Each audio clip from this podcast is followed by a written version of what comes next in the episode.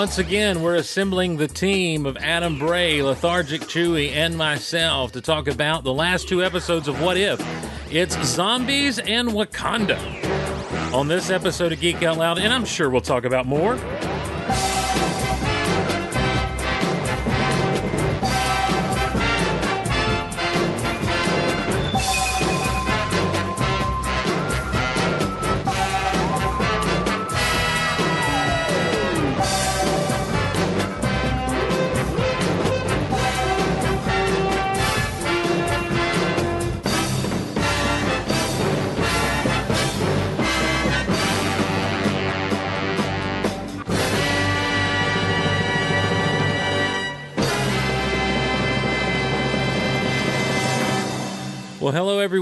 Listening via the podcast feed, and welcome to Geek Out Loud. My name is Steve Glosson. So glad to be along with you, and uh, we welcome you along as we continue uh, watching and talking about what if. What if we talked about what if, and uh, along with me, of course, are my good friends and your good friends. Uh, you know him as the author of many, many different books. Uh, Adam Bray, how's it going, man? It's good to actually be able to talk to you this time around. Hey, yeah, yeah. That was a pity, uh, slow connection last time, but uh, everything's fine here. How are you? well, I'm I'm doing better, man. Tuesday night, uh, Adam and I were supposed to be on at the same time for Rule the Galaxy's 100th episode over on YouTube, and unfortunately, um, the, the internet was not cooperating with Adam. And he would come on and just be totally frozen with a big old smile on his face, and then all of a sudden it would be gone. And uh, so it kind of became a game of is it will it work, will it not? And then um, and so so I ended up uh, uh, last night I got to guest on Rebel Force Radio, Oh, and uh, when I got on with Jimmy and Jason, we were having some a few audio issues, and I said, "Well, do I sound uh, as good as Adam Bray?" and those and the Yeah. guys got a kick out of it. So yeah, they know it too. also along with us is the captain of the ship himself, the uh, the the head waiter at the cantina. Um, no, no, the bartender at the cantina. Yeah, we'll go with that. Okay, the the Ackmena of the cantina, uh, the the Bea Arthur of Chewy's cantina. Uh, ladies and gentlemen, lethargic Chewy himself, Lucas Butler. How's it going, buddy? Hello and welcome from the multiverse. Indeed, indeed. Indeed, yeah, this is great kind of this is kind of like a multiverse get together. It's like a crisis on multiple Earths when the cantina and Geek Out Loud all kind of come together. That's it, buddy. Just to- alternate worlds from the ones we know. Just So, to stick with the DC theme that you brought us in with tonight. How about old Steel, man? yeah, uh, it was, it was fun. Uh, kind of putting things together, refreshing my memory.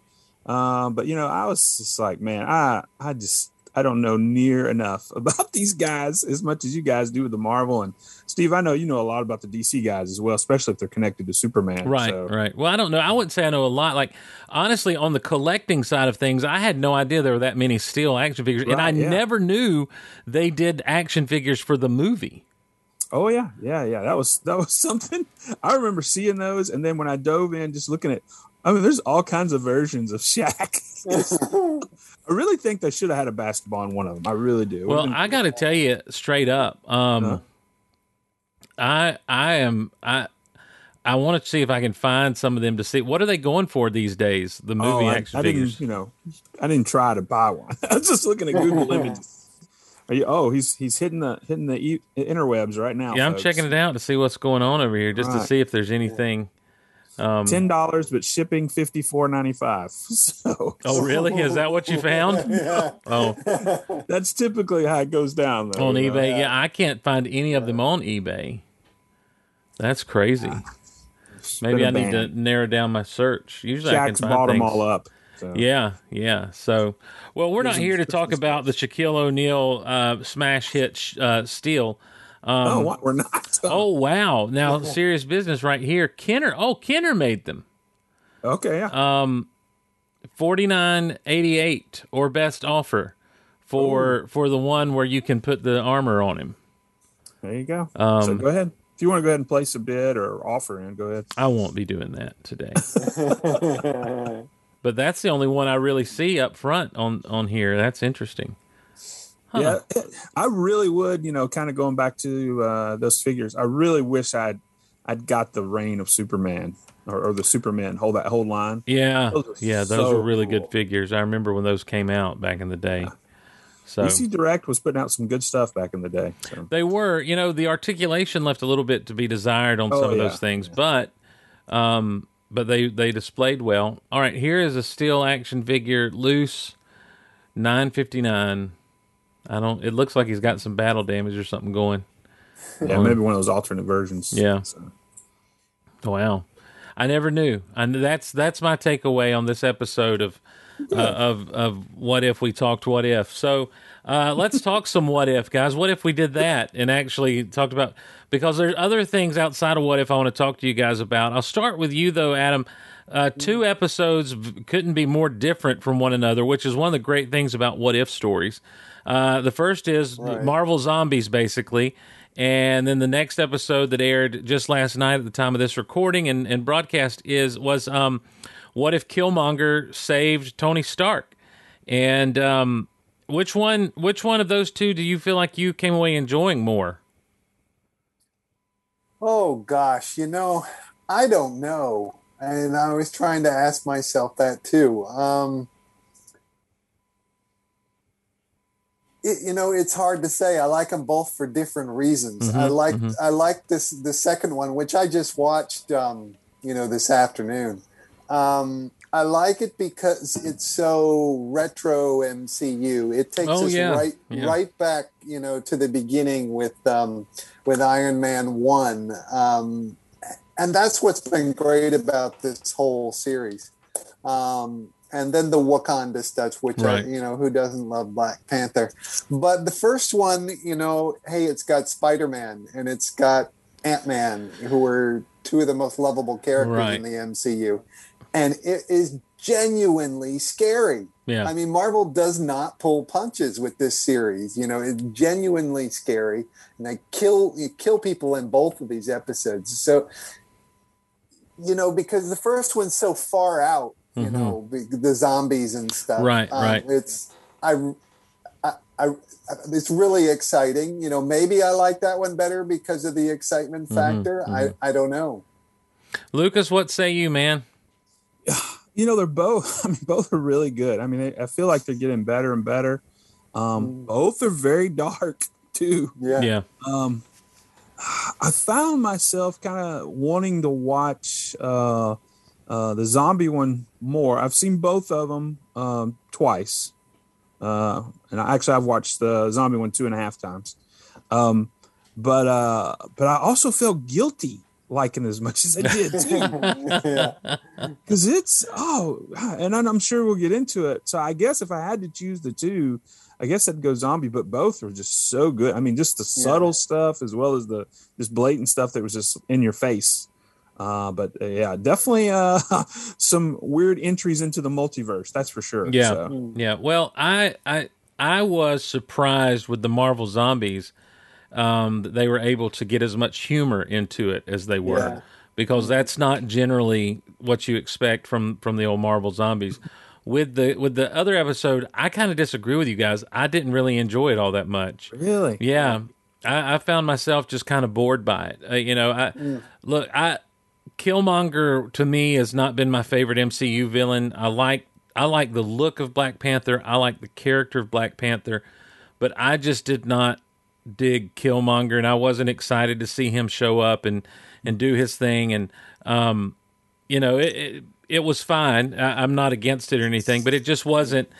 To me, it didn't grab I, me. I had something to say about that. Oh, nice. well, I've got something to say to you in a minute about some of that. So, um, but the uh, but but the Marvel Zombies is the one. I think the deal is is I was surprised with the Marvel Zombies. Like that ended up being more of a surprise to me as to the, my actual enjoyment of it than um, than the other. And so, um, and I'm you know it just it had that sense like you said of adventure. It had more characters in it, and I'm I'm a big fan of seeing as many of these characters as we can, as often as we can, you know, however we can. But um, but when uh, but it was you're right, Lucas. Like they were killing, or Adam, I think you said they were killing off people left and right in these with like just willy nilly, which is something you can't necessarily do in the MCU proper. Uh-uh. Um, but but you also just kind of see the the trickle effect and the ramification of things. And and I really like the fact with like the Marvel Zombies episode as you go through it, and we'll just talk that one real quick. Um, I personally like the fact that it opens up with Banner coming to Earth or Hulk coming to Earth the way he does at the beginning of of Infinity War, and and then he steps out and there's Obsidian Black and and uh and the mall or what's his whatever his name is I forget.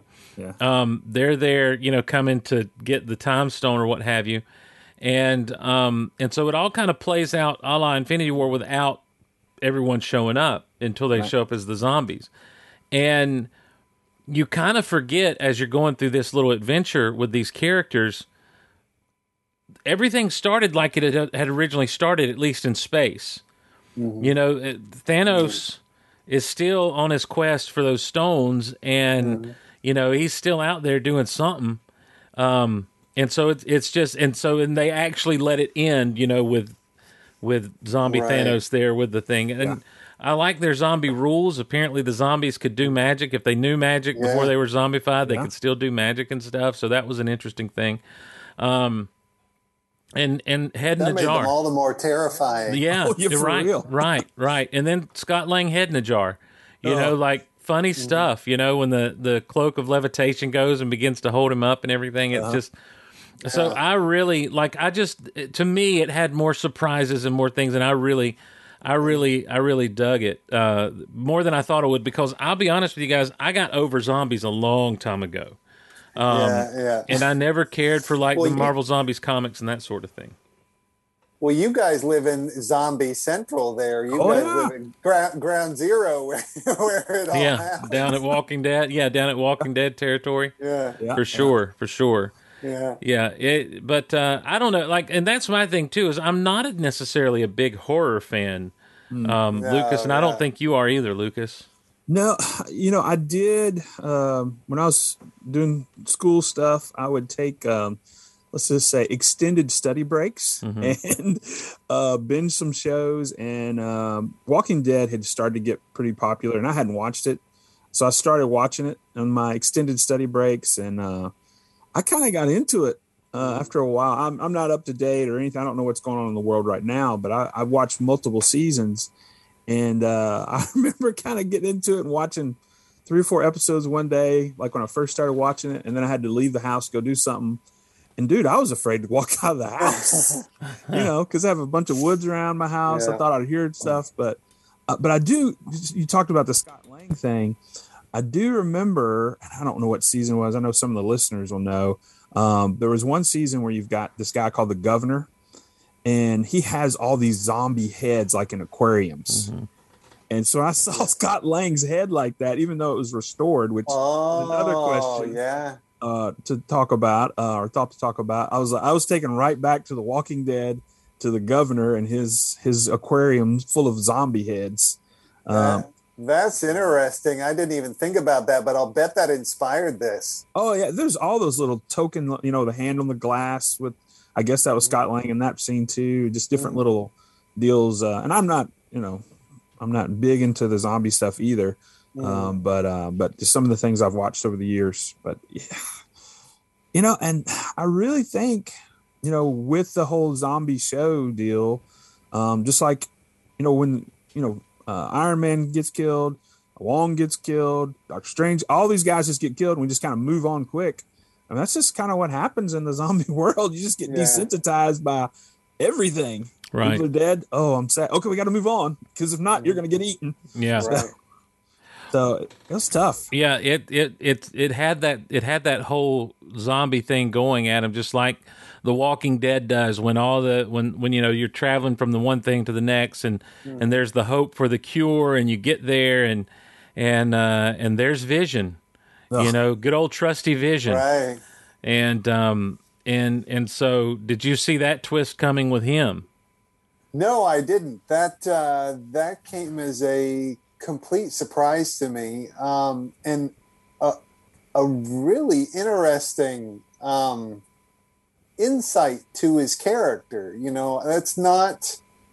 I don't. I don't think we've seen you know any hint that Vision was you know capable of making his personality was capable of these kinds of decisions of these kind of betrayals for love. So it's it's an insight, you know, if, if you presume that our universe, you know, vision is this is the same as that one at heart, you know, you you learn a little bit about what's inside uh, Vision's head well, and Vision's heart. Well, don't forget when we meet up with Wanda and Vision in um, in Infinity War, he is um, he's there with her. They're they're off together, and he's basically like, "What if we don't go back?"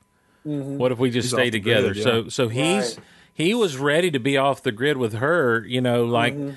it was he. So you know, uh, the, but the idea of betrayal, like you do feel like he has a better moral center than that. Um, yeah, and uh, of course now he, he comes around and sacrifices himself at the end, uh, pulling that mm-hmm. old stone out of his head and everything, and um, mm-hmm. Mm. Of course, that shuts everything down, and everyone starts. Right. All the zombies start walking. Here they come. Them. Yeah, here they come. You know, here they come. You know something about this episode though that um, impressed me a little more than some of the others um, is that uh, I, would never read any of the zombie comics. I was aware of them, um, but um, you know, like, like you guys, you know, horror, horror, is not really my thing. So, you know, I, I, though I did watch the first few seasons of Walking Dead and then dropped out, you know, it's not something I gravitate to naturally.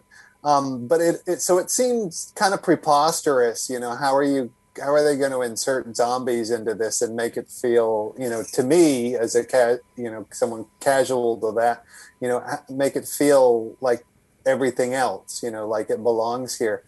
Um, and it it was real it's really interesting to watch this episode and it feels like our MC, you know, our universe, you know, the 616 could have so easily gone this way, yeah. the way they've set it up because of the way, like you said, of, you know, Bruce Banner dropping down. And he could have so easily dropped into this. And the, the idea of this, this virus coming from the um, what do you call it? The, the miniature the quantum um, realm. yeah the quantum realm. That, that the way they've set it up that could really happen. You know it, now we know in probably in the universe proper that that virus actually is in the quantum realm somewhere it's just you know the the the one that we know didn't didn't happen to, to catch it. So that's kind of that's kind of a scary, freaky thought, but it's brilliant the way it was set up. Yeah, I, I liked. You, you always wonder, well, how's this going to get started? And when it started down in the quantum realm, I thought that was a really cool thing. I also I like the fact that um, at the end you've got Hulk fighting zombies. Mm, yeah. And and he already yeah. proved that his skin was so thick that they couldn't bite through it when Wanda tried to bite him in his in his and his arm turned. And so there, you're right, Adam. There, there are a lot of things that kind of fit in with the MCU that we know, and um, and and how this is one of those that, as far fetched as it seems, it's one of those things that could have easily taken place in in the universe that we know because it's just the one little thing like more than anything it's the one little thing that changed yeah. everything yeah um, really tiny little thing yeah yeah Literally. Literally. Literally. yeah. Yeah. yeah. Literally. Yeah. so here, here's one quote though that when he when it was said, it sent chills down my spine. You have awakened her, and she has not eaten in days. Yeah. Mm. like, and then you see Scarlet Witch. You're like, oh no. which which then you know leads to the great line from Scott. Watch out, boys! She's a man eater. And he's like, "Oh, I'm doing it again." Dude, he was he was on a roll. Yeah. Wingardium Leviosa. He couldn't. Yeah, he couldn't help himself. Yeah. he did do the he did do the Harry Potter spell. I forgot about that. Right. That's the thing is I was really I was really surprised at how funny it was. I thought that that was just a yeah. great kind of yeah. um obviously the Marvel Cinematic Universe leans heavy into humor anyway. Right. Um, but for this to be for this to have so much humor behind it was was kind of refreshing and surprising uh, to me for sure. Well, you start right out, you know, with uh, Peter Parker doing his little video. journal. Right? Yeah, yeah. The oh, I love like a like a throwback to Zombieland. I don't know if you guys have seen that. Yeah. Well, I'd heard that, but I, I was just thinking about because when in Homecoming, doesn't he start that? Oh way? yeah, yeah. Like he does the whole video thing Yeah. in Homecoming. Yeah. And did you catch the different uh, little titles he gave everybody? It's like the last one on the line, like uh, Happy's was boxer, you know, because he was a boxer. Uh, the the um, I guess security guy that was the ex-con. It was like a Slavic folklore. It's just one of his special skills. And uh, what was it? Um, uh, Bucky's heavy sleeper. Yeah. and then uh, what's it? Carter Sharon Carter, or is that her name? Sharon Carter? Or, yeah. Uh, eulogies is one of her special skills. Eulogies. That's Well, funny. Awesome. and they weren't i mean and that's the thing is they weren't scared to um they they weren't like you said Lou, uh, adam they just weren't scared to kill off these people and you know even even even zombie cap Oh, you know the way he went out was just and being a zombie his head didn't get taken off so he's probably just kind of pulling himself around on his legs there oh, I guess. Yeah. Uh, I remember. I think it's early on in The Walking Dead. There's one. Not to get too graphic here, but there's one image where a person that's in half and they're like crawling on the ground trying to get to their, you know, after people. I'm just like, oh, it's just so per- super yeah creepy. well they did that That's in- what Cap's doing now. so- yeah they did it in uh dawn of the dead Oh, okay. um, with with that kind of thing. That was, and they also ran in Dawn of the Dead as well. That was. oh, that's oh, that Yeah. scares me even more. Yeah. I love that Kurt. That's the other thing is I love that Kurt was in this from the Ant Man movies. Yeah. You know, yeah. um, he he's one of those. To, to me, he he and and Ant Man's all his little friends, Luis and Oh, and yeah. Kurt. Uh, they just they they make that they make those movies so much. Yeah, And, um, and so we got to see some of this stuff.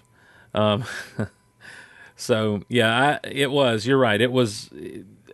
They they did a good job, I think, of balancing balancing out the horror with humor, but then giving you you know giving zombie. I, I imagine, like I say, I'm not the biggest zombie movie fan. But I feel like they gave the zombie movie fans what they would want out of Oh, something yeah. like Right, this, for sure. Yeah. Yeah. Well, So- man, you, you can't can't help but uh, you know, acknowledge Bucky's comment to Cap after he cuts him in half. Guess this is the end of the, the end of the line. So Yeah, wow, that's true. That's true. He did.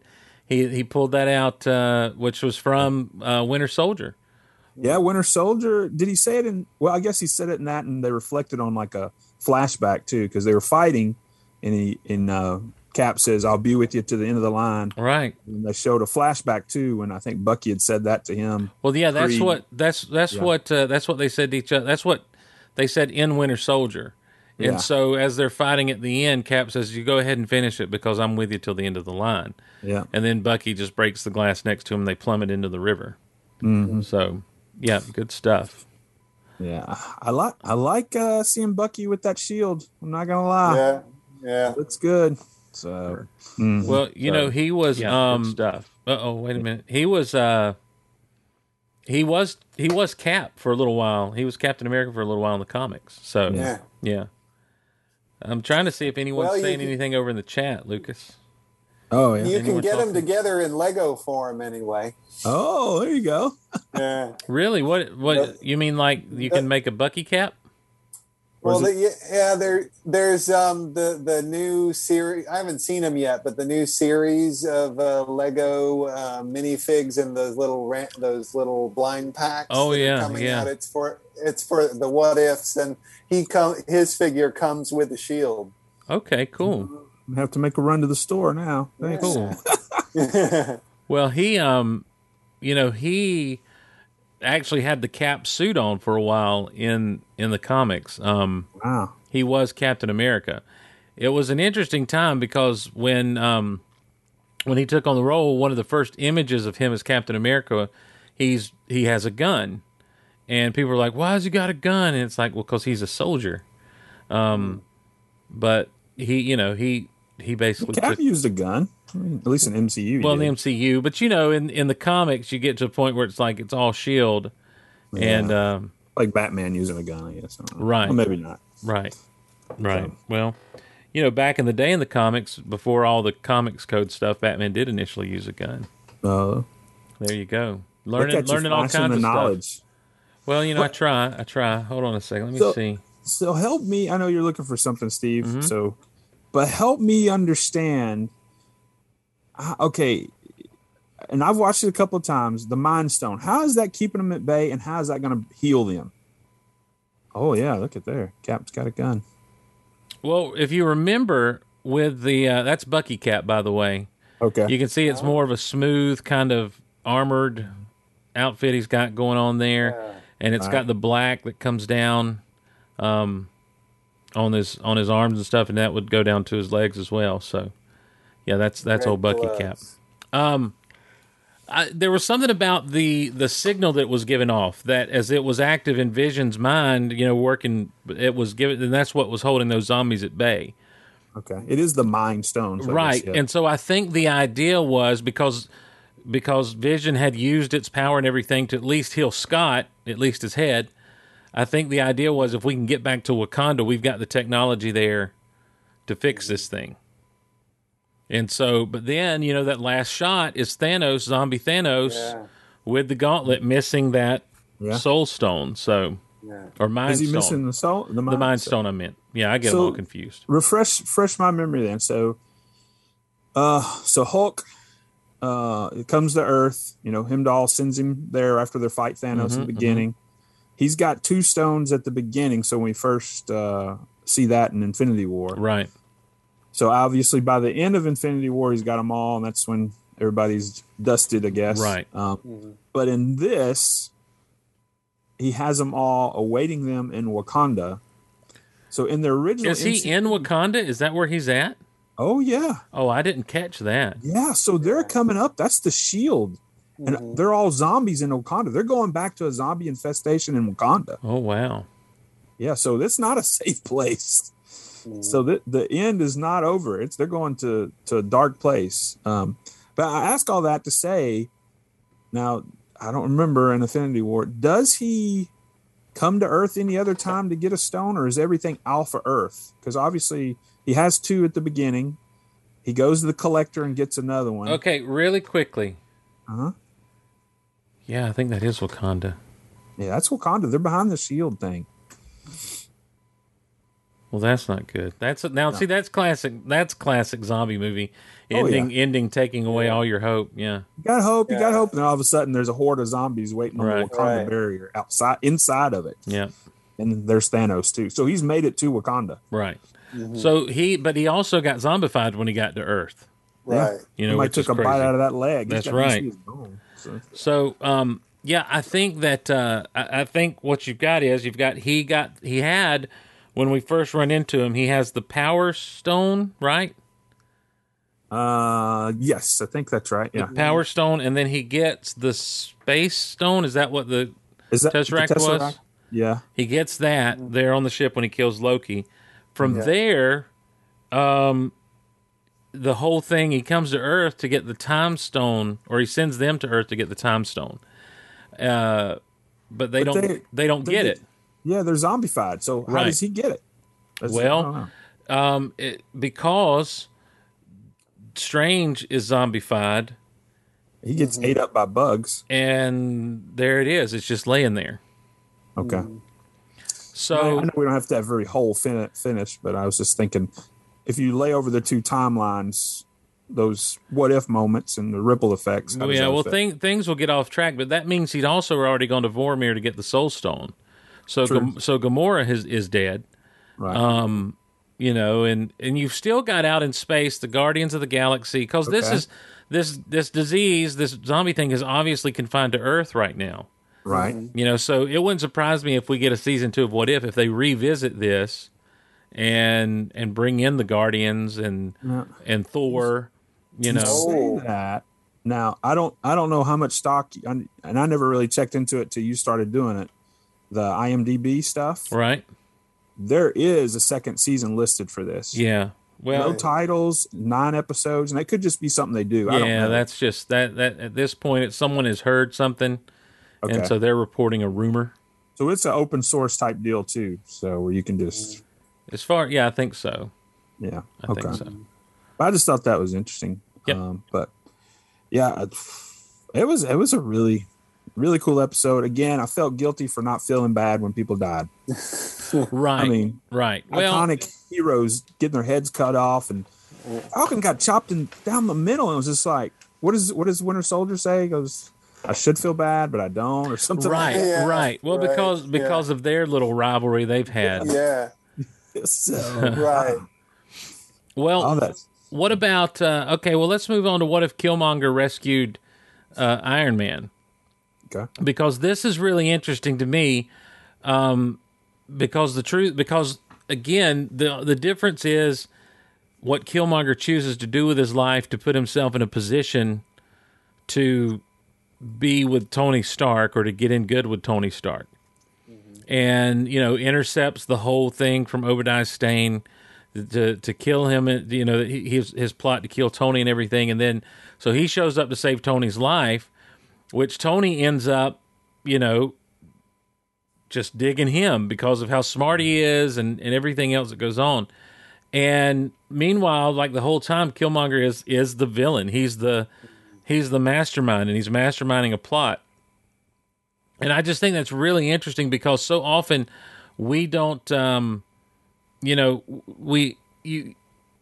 To me, I got sucked in every now and again that oh maybe he's going to be a good guy this time. Maybe he's going to be a good guy Right, right. and and and it's hard to tell a story when you know someone's the bad guy and actually suck people into being like oh no he's a good guy so um, i don't know that to me that was the most interesting takeaway of this um, i did have one nitpick with it the one big nitpick and that is when they're talking about a power source for those drones tony mentions reducing the size of the re- the arc reactor and then he's like oh that's a stupid idea but the thing is, mm-hmm.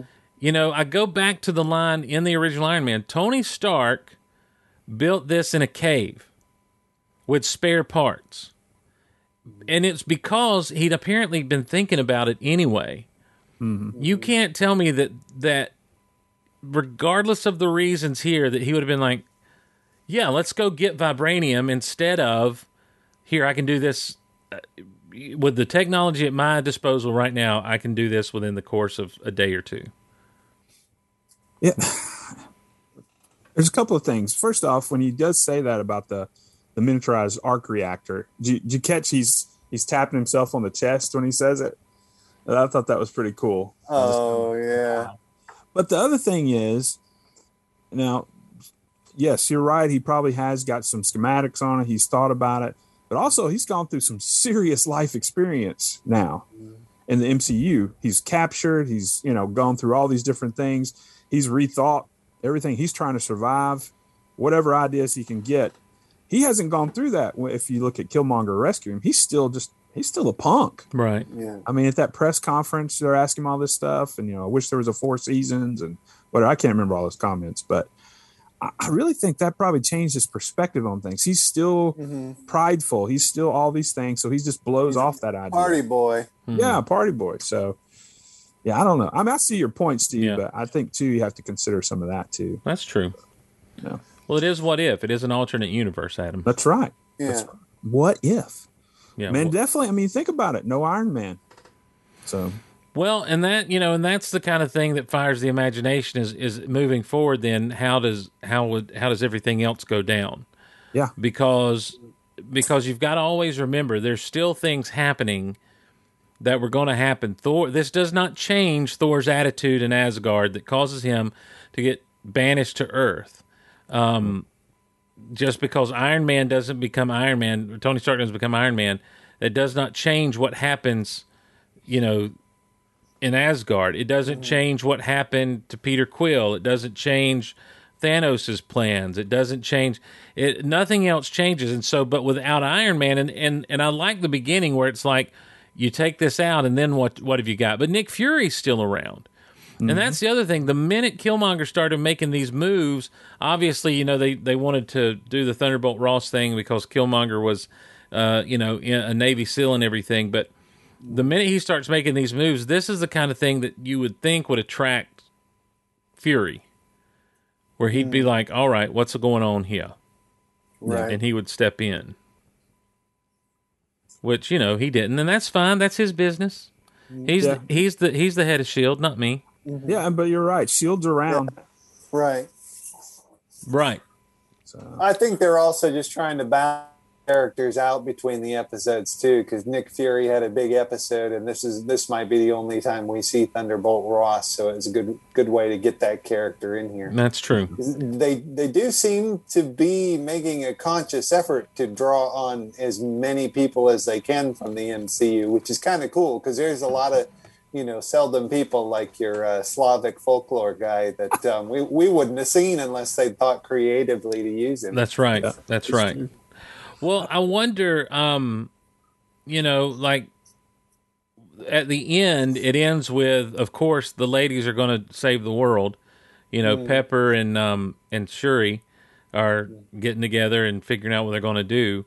Um, but uh, you know, you just you kind of again, there's a lot of there's a lot of uh, stuff they could do to kind of do sequels. If they did a season two, there's a lot of things they could do to dece- to do sequels to these things. But it's interesting to me that in a lot of this storytelling, um, outside of that first episode, really, I need to go back and kind of peruse and see what they did.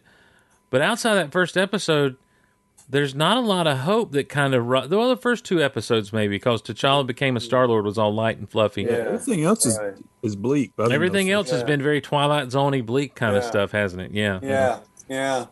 And yet again in this episode, we see some gut punching deaths. You know, to see Hmm. Tony Tony Stark, you Oh, know, yeah. br- brutally murdered, and Chadwick Boseman. That, I'll bet that you know that they must have thought about that. I'll bet that hurt. You know, making that back in you know in the studios and stuff. But they went you know went ahead through with it because that's p- presumably what Chadman would want. So Well, and how much how this is this is one of the things I wanted to get your guys' thoughts on. You know that situation. I thought the same thing. I'm like, wow, that must have been kind of rough on them, depending on when all this got finished up and everything.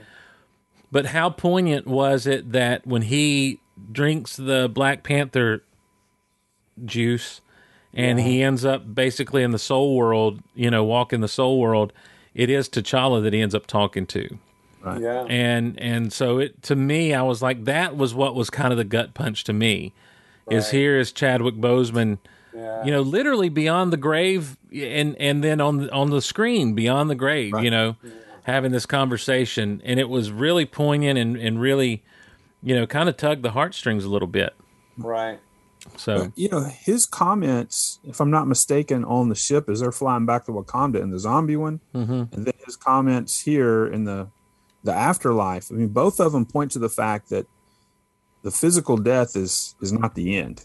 Right there- there's still more to Yeah. come. There's still, Right. um, you know, essentially you reap what you sow, as he's talking to Killmonger about. it. yeah Um, so, I mean, you know, of course, Chadwick Boseman is no longer with us, but he shares that powerful message still, you know, in those characters.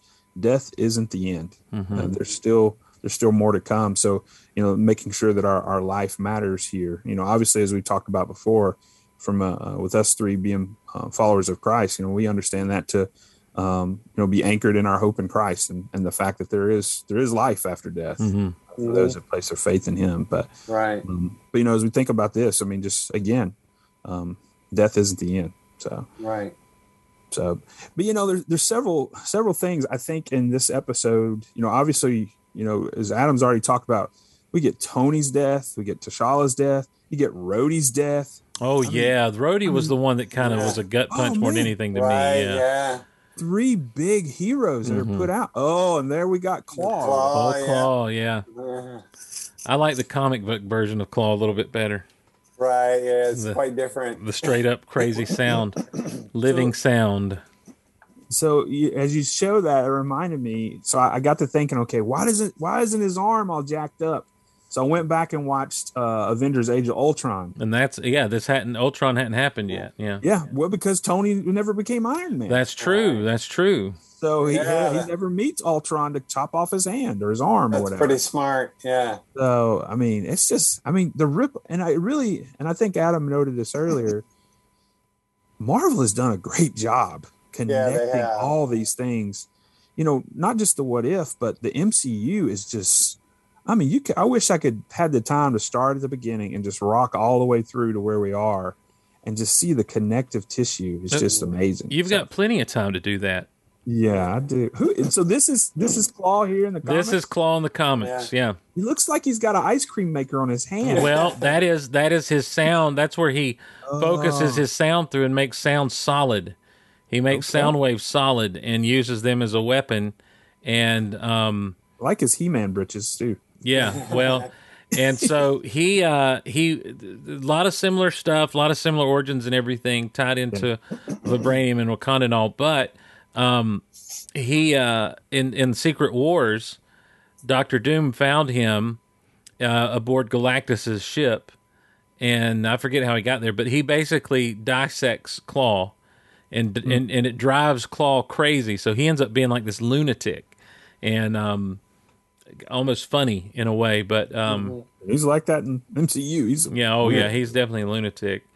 So and they've I think they've made like one figure of him that came in a two pack with Yeah. Black yeah. Panther Shuri. yeah. You know, I've, I've That's the one. Is that the one you had, Adam? Is that the figure? Uh, no no no no no. I'm talking about the comic book version. Oh, the of Klaw. comic version. Yeah. Oh, gotcha. Yeah, this is MCU version. MCU version, I gotta say, it is pretty cool. He's I don't have it on here, but he comes with a separate arm you can plug in. You Oh, know, nice. That splits apart with the laser. Yeah. But what's really interesting about him is he's the first one I saw. He actually has this um, removable vest. Hmm. Oh, Um, you can take it off, so it's got like plastic clothes on. Oh, cool. The next one they did that with was um, the the Infinity War Black Widow with the the yellow hair. Um, she's also got a you know removable plastic clothing, and I think that's something they were testing with the MCU figures, which then now they're doing with the GI Joe. That's what nearly all the figures have that. So it's kind of it's interesting. I don't know what the purpose was with him and Black Widow. Why they did that? They must be planning to make other versions of you Yeah. know that character, but it's interesting. yeah, isn't he? It's like his, his business attire and then action attire. Yeah, yeah, casual. it's casual. It's a casual attire. oh, but it- you know, there's a lot of cool stuff. I, I think in this episode. I mean, again, dark again. Uh, but you know, Steve, I think you talked about it. Um, you know, at the end, you've got Pepper and Shuri team, teaming up. I guess you could say. But in the real MCU, both of them are at a point of transition as well. I Right. mean, Tony's dead. Um, Black Panther's dead, and they're both. And I don't know what Pepper's status is going to be. We obviously see in in uh, um, Endgame she's got a suit and all this stuff. Is she Yeah. going to continue that or what? But we know Shuri's going to be the the next Black Panther. At least Right. that's my understanding. Well, so. yeah, maybe. Who knows? I well, I, I know there's mixed reviews on that, but uh, but did it not puzzle you guys? She seemed a lot smaller than she did. Yeah, y- younger. So I, I don't know. Is well, this- the, is yeah, this- look this this is happening in the time frame of Iron Man one. okay. Okay. So this is happening True. well before everything that goes on in Right. you know down the road. So this is all kind of Iron Man one territory. In the first few minutes, he saves Tony. They come back, and so remember, Tony wasn't missing for the length of time that he was missing right. in, initially. So they they come straight back to the states, have their press conference. Obadiah is brought down, you know, and he begins to work with with Dude, and so they're probably together for a few weeks, maybe a month or so before they start really getting things rolling.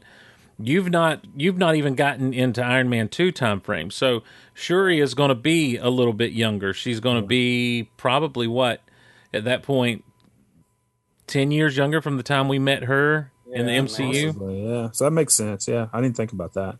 Good point. Good catch. So, uh, you know, we do have the mention of the the ten rings Yeah. yeah. in Yep. this, which you know ties right into um, uh, Shang Chi or Shang Chi or or whatever, which is in the theaters now. Which you know, again, I can't help but think that they. I know we've had the COVID stuff, things delayed and all that stuff, but still, just again the interconnectivity Yeah. of the MCU and releases and everything, um, which was uh, neat. Oh, oh, the um, what was it? The deal that Killmonger used the uh, the Sonic deal, you know, that hurt their ears or whatever. Oh yeah, it was like a wep- It was a more weaponized version of the thing that yeah, Obadiah used. Yeah, like Yeah. it was a gun version almost. yeah. Obadiah had like a key fob. Yeah, was- yeah. This is a little more intense. Yeah. so, A little stronger deal going on there. Oh man, yeah. I, I mean, I really liked both of them. Um, oh, you get the scene. I know I'm just kind of shotgun and stuff. The the sunrise theme uh, scene. You know, he's out there. yeah. Yeah. But it, you know, he he got to see the sunrise before as he was about to die. Oh my You know, god, like- there's penguins on my body. Oh my god, there's penguins on my body. right? I've, I've not heard that version. Right? Oh yeah. That's a Disney Vault Talk throwback for everybody. Oh, To those that listen to that. Yeah, that yeah, that was an I didn't think about that he actually yeah, that, that was kind of mirrored his death scene in Yeah. in the uh in the movie there. well, you know, T'Challa's dad's going to get it eventually. So, because he knows Yeah. that he killed his his dad, and you know, even as he's bowing there, he's got that smirk like he's had the whole episode. Right, Like right. I got, he's a master manipulator, that's for sure. So, Mm. It's not a. It again, you know, like you say, it it ends uh, in in some ways kind of hopeless, but not as globally hopeless. right. Um, you know, he well, or does it?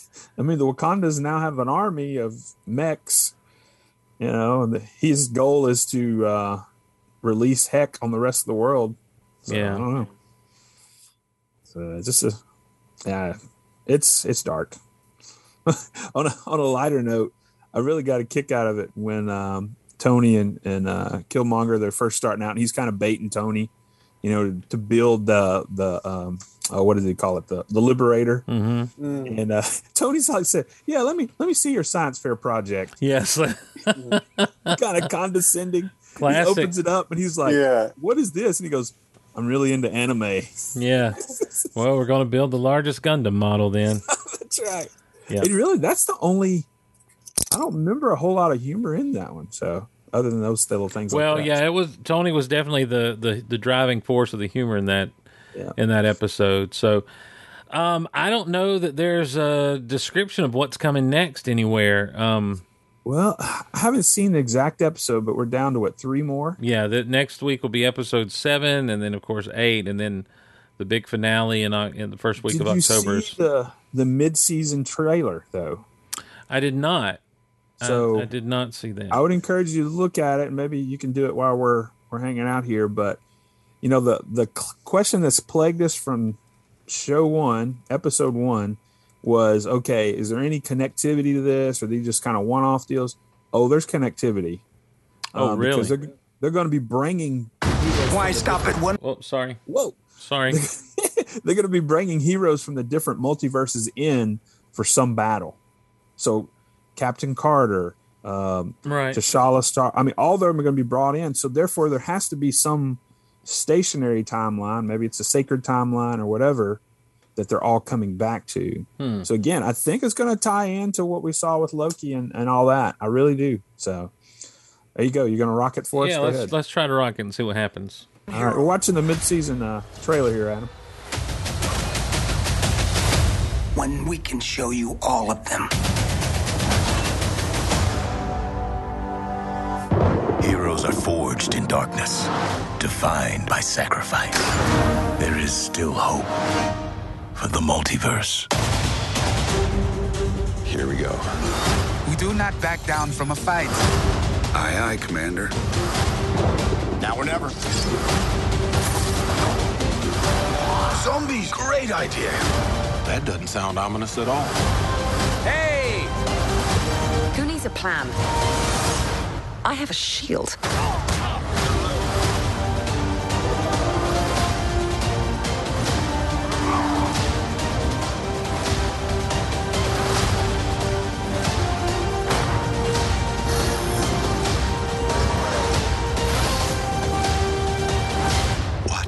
To you. You will see.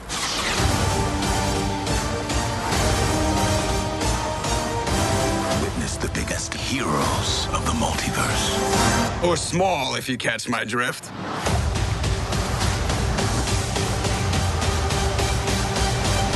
What if? You know what they say when you're out of luck? Always go duck. I'm pretty sure no one says that.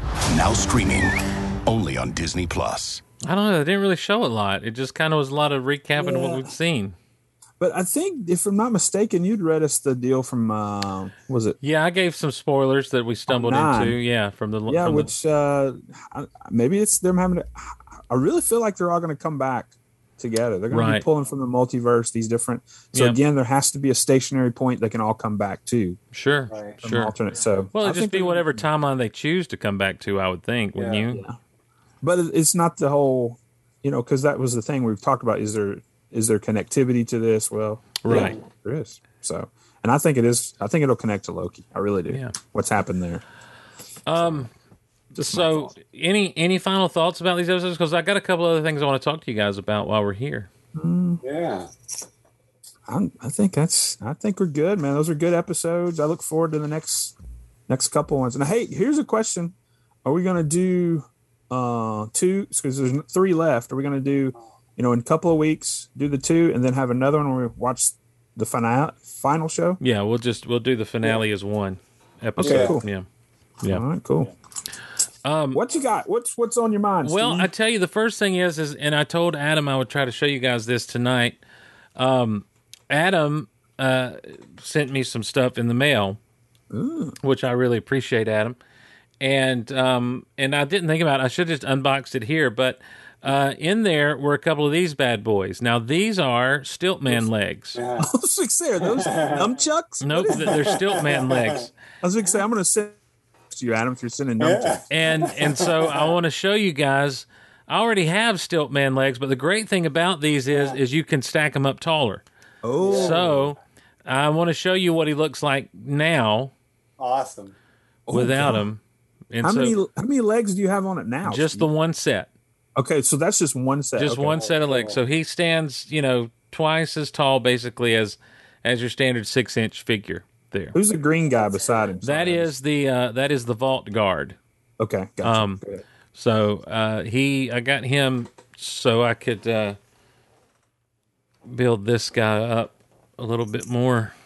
Let's see here. Ooh, Oh, he's I just need- missing the legs. huh? Missing the legs, yeah, and that's uh, that's Ironheart. legless bear. That's Ironheart and um and the stealth armored Iron Man, which I really don't want those figures, and so I'm trying gonna be to a see if cool I can get them on get That them on, is neat. get 'em on the secondary market somehow. I So- really want that bear. I don't know anything about the bear, but it's just so cool. I want. He's. Ursa Major, man. He's he's part of the old uh, Winter Guard situation. Oh, okay. So, um, I'm going to now put the other legs on him. But while I do that, let's um let let's. I want to see Adam. Did you get to see Shang Chi Shang Chi yet? I did. I I greatly enjoyed Shang Chi, and I got two of these guys. There you go. I got mine loose here. Ah, okay. I haven't opened mine. I've still got Katy coming. She hasn't arrived. I guess she got delayed. Does she come with Morris? Yes, she does. Nice. Yeah. Nice. Well, I at Lucas, how did you you got to see it? What would you think? Yeah, I liked it a lot. Uh, I kind of honestly, I came in with low expectations. Sure. did. Um, I hadn't heard a lot. I wasn't familiar with the character, and from the beginning, I was like, "Yeah, I'm digging this. It was good. Um, It's fun. I was, I was, I enjoyed it. Um, I loved seeing Wong in there and and everything. Um, I really liked. Of course, you know you've got the the supernatural, but it's more of a a natural magic, like a you know based in the earth. I mean, and ancient folklore and all this stuff Right. instead of technology, instead of enhanced like metahumans. I mean, it's, you know, magic. I mean, it was really. Oh man, it was, it was so cool, so Yeah. cool. Yeah, I, I was really pleasantly surprised. Um, the uh, the ten rings, I'm really interested because in the comics originally with the Mandarin, his ten rings were literal rings that he wore on his fingers, Yeah. Okay. and and they were a result of he found them basically almost like Green Lantern with from a crashed alien. Um, For they were they were alien they were literally alien technology, and each ring had a different power to it. Um, you know, of course, at the in the post credit sequence, we find that uh, that those rings are sending out a signal Right. now. Um, like as as Abba would say, they're sending out an SOS. Um, and uh, and and I the, the I came away just absolutely shocked at how much I enjoyed the movie. I was not planning on enjoying it that much. I thought it'd just be kind of a thing to do, but um, but I and I know Haley loved it. Like we got through and Haley. Well, first of all, the first big fight scene on the bus. Oh, You know, like the speed meets kung fu meets the Matrix Yes. kind of thing. Like I, my arm is still sore from where my wife was just gripping it the whole time, and I realized immediately. Because I'm like, oh, she's into this, Yeah. and um, and so she came away just thoroughly, thoroughly enjoying it. Yeah. You know, and and so to go from you know the streets of San Francisco to the the other realm of you know the Chinese beast and everything. The like you said, Lucas, the magic was just such a cool ride and such a neat thing to to to do, and and such a such a new kind of direction, really, even for Marvel to take in in so many ways.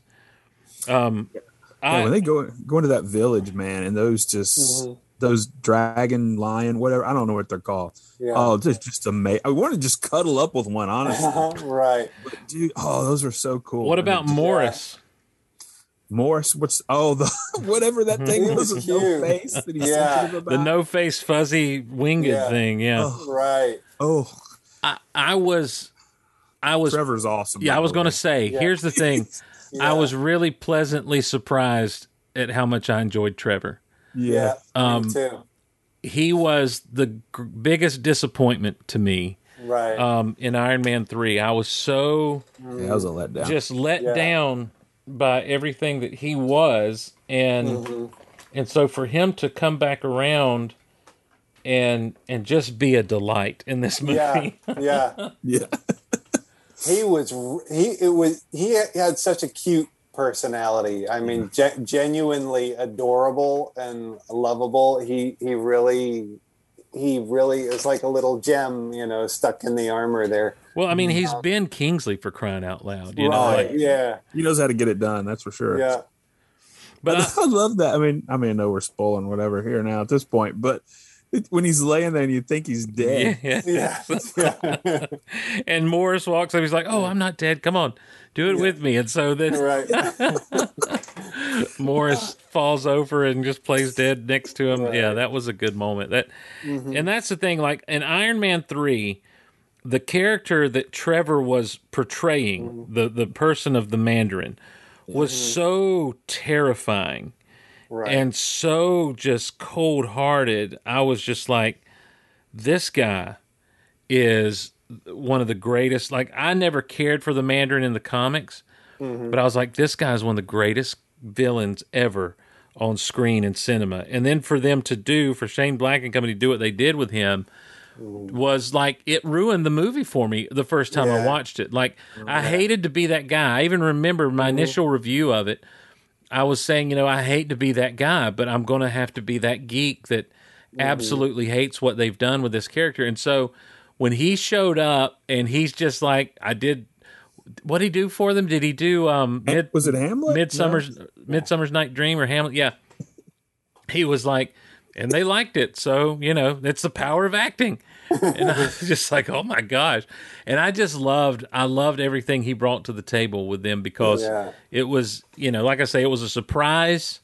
Um, we knew about the Abominations cameo, Yeah. but it was a surprise to see um, him show up. What about Wong being shady and like rigging the bets and everything? yeah yeah. Him and Abomination were in cahoots, yeah man. yeah That's what I, I was texting Steve. I was like, "Are they like buddy buddy? Is there something I don't know from comics?" And I yeah, and I was like, no, I don't know what's going on. But I told Lucas, I think I'm the only person in the world that got excited about blue trunks because Abomination in the comics wears blue trunks, and they're doing the thing with him where like he's got the fins on the side of his head now, like he's looking more like the comic book version of the Abomination. Right. And and so I was just delighted, and knowing that he's going to be in She Hulk is is pretty exciting for me. Now, that's a Disney Plus series, right? That's correct. Yeah. That's correct. Yeah. Okay. Yeah. Uh, now we saw Abomination in which Hulk? The Incredible Hulk, the MCU The one. original, yeah. So, oh, so, okay. So with uh, Ed Norton. Yeah, yeah, Yeah. Okay. All right. yeah. I and they couldn't- they mention him in one of those DVD shorts um, with uh, It what's is- his name from yep. Agents of Shield. It's a funny thing happened on the way to New Mexico or something like that is what it's called because it's it opens up with Sitwell and um and Coulson sitting in a diner talking about going and, and getting the asset or whatever and um and he's like well we can't and and they and they're talking about how Ross wants to send wants to use the abomination or how they want to use the abomination or something. He's like we can't use him. He's unstable. And so what it does is they have their conversation and and, Coulson's like I'll take care of it. I'll get no it's called the the consultant. He's like, I'll mm-hmm. get our consultant on it. And then it flashes to the scene from The Incredible Hulk where Tony walks into the bar. And the idea is that Tony infuriated Thunderbolt Ross so much that he refused to let Blonsky out, the abomination out, to go help them and, and be part of the Avengers, basically. And um and so that and so they go after Bruce instead, of course. But um yeah, so that that was that was called the consultant is what that was called. The str- a funny thing happened on the way to New Mexico is just Coulson being awesome in a convenience store to robbery. Someone tries to rob a convenience store while Coulson stopped for gas and on his way out to New Mexico to the Hammer and and he stops things. And so yeah, that Because that I'm, was I'm gonna I'm gonna step away just for a minute. I'll be right back. Okay, that was a cool thing they did on a lot of the DVD releases. Adam, I don't know if you know remember this, is they had those one shots they called them, yeah. and they were just fun little short films. Um, I wish they'd continue to do those kinds of things because those were fun little, just Yeah. quick interconnective tissue. That that and then of course the whole All Hail the King, the one that they just released on Disney Plus, Right. was much needed just to set people's minds at ease about you know the whole Mandarin situation and Yeah. all. And they refer to that. He refers to that scene uh, in this. Right. Uh, Yeah, he tells the whole story. Yeah, he gives he basically gives his origin there. Right. I what about the just the whole you know, I, I even saw today on Twitter like someone trying to be the smartest guy in the room and you know who you are, Dave and Dave Jones agreed. Uh, They're talking about like every Marvel movie being the same or whatever, you know, but still making money. I just there's a part of me that really disagrees with that. I think that I think I think that in and as a writer, you know, you know this kind of thing. Obviously, there are going to be tropes to any comic book Right. or, or comic book movie, um, but a lot of these movies, when they're introducing these new characters, you have to do the origin story. Yeah. it's yeah. not like Superman or Batman where we know where they came from. You know, you have to do these origin stories. And there's and and when it comes to an origin story, especially a Marvel origin story, there are similar shades of- things that go on. Mm-hmm. But I think where Marvel has excelled a lot of times is in the act 2. Uh, with with these characters, but I like I wa- watching Shang Chi. To me, we'd seen the magic stuff in Doctor Mm-hmm. Strange, but this seemed like completely something different. This was almost Yeah. like some type of fantasy or fairy tale or something, you know. Mm-hmm. So I'm interested on your perspective as a writer. You know, what do you have to say when you see something like Shang Chi? Is am I just missing something? Am I a plebe that doesn't understand that it was the same as everything else in the MCU, or or or what is that criticism all about? Do you think? No, I think um, it is a very common criticism. I I used to say that um, myself before I got into the MCU, like when the first couple of movies were coming out, and um, you know, long after I got into it, uh, my brother would say the same thing, and he hadn't really seen any of the MCU. He said, you know, they're they're all the same. You know, they've got their two, you know, their their small fight, and then the other small fight, and then they got the big end battle, and it's just every movie's the same. And I said, no, you know, it's not. You know, Marvel's different. They they really they make each movie stand out. You know, they're really well thought out. This is a whole different animal than all the the superhero movies we saw, you know, in the '90s and the you know the Right, early yeah. 2000s. Yep. Um, and so I finally convinced him to watch them, and he's like, "Hey, you're you're right. I actually, I enjoyed these movies, and I'm watching them with my kids, and we're all enjoying them. So we're working our way through them all. Oh, cool. Um, so yeah, no, I agree with you on that. But it is it is a common complaint, and I think it's because there's so many of them. People assume they're going to be that way, and it may seem that way to the casual viewer yeah. um, you know, the casual viewer that's only seen a couple of them. But when you're consuming all of them like we are, you know, you see that no, each one's very different. Like, you know, this one, they made a big deal, much as they did um, Black Panther about it, you know, being black, black heritage, African Right, heritage. right. This one's, you know, all about the Chinese heritage. And having lived over, you know, in Southeast Asia, and I spent a little bit of time in China, Yep. I really appreciated the nuance of um, you know the Chinese culture in this. It wasn't, you know, it wasn't just know, it wasn't just superficial. It wasn't just throwing it out there. It was on a very deep level. Like when he goes to his friend Katy's house and the family's all sitting there at the table and Graham, her grandmother is there. Not even his grandmother, it's hers. and he gives her all the grandmother all the deference, you know, all the attention. Right. He greets her. He's he's sitting next to her, talking to her. Everyone Mm-hmm. else in the room is secondary because she is the the elder, the matriarch in the family. Wow, And yeah. when he, when he leaves, he has to say goodbye specifically to her. Mm. And this is exactly what I had to do whenever I went over to my friends' houses in Vietnam. The grandmother or the grandfather, I had to greet. I had to you know bow and Wow. you know, you know, and I had to say goodbye specifically to them, you know, and that's that's what you do. So, you know, and they were talking about, you know, the the ancestor worship and leaving the the offerings that they burn on the, the graves and you know, all that stuff was sprinkled throughout the movie. Right. So I was really impressed, you know, and of course, you know, they've got a lot of Chinese people working on this movie, you know, making it behind the scenes, the writers and whatnot. So, you know, hopefully they would pay attention to all that because they, they would know it firsthand. But just to see it play out in the movie, um, that meant a lot, and it, it that's part of what differentiates it from all the other movies is they take that care and have that unique culture in it. Yeah, I thought you know it. It obviously, and and like you say, you've been there. You know, you know when you know whereof you speak. You know, I I don't. I'm not as familiar with the nuances of the Chinese culture. You know, as as anyone would be. But I also never felt like they were parodying or Right. or or stereotyping to an extreme. You know, it was just Right. like it's just you know even like there's a point where she's asked Katy has asked her her actual Chinese name at some Yeah, point, you know, and and that's something that, that I never really thought about is like there are a lot of immigrants who who came over from from some of those lands in the east in the orient who changed their names to be more American sounding Right. you know because of the difficulty that they had Mm-hmm. you know just just to fit in that little extra bit Yeah, yeah. Um, you know and even even now, you know, I don't know a lot about it because I'm I know more of like Asian people in Asia than I do Asian people in America.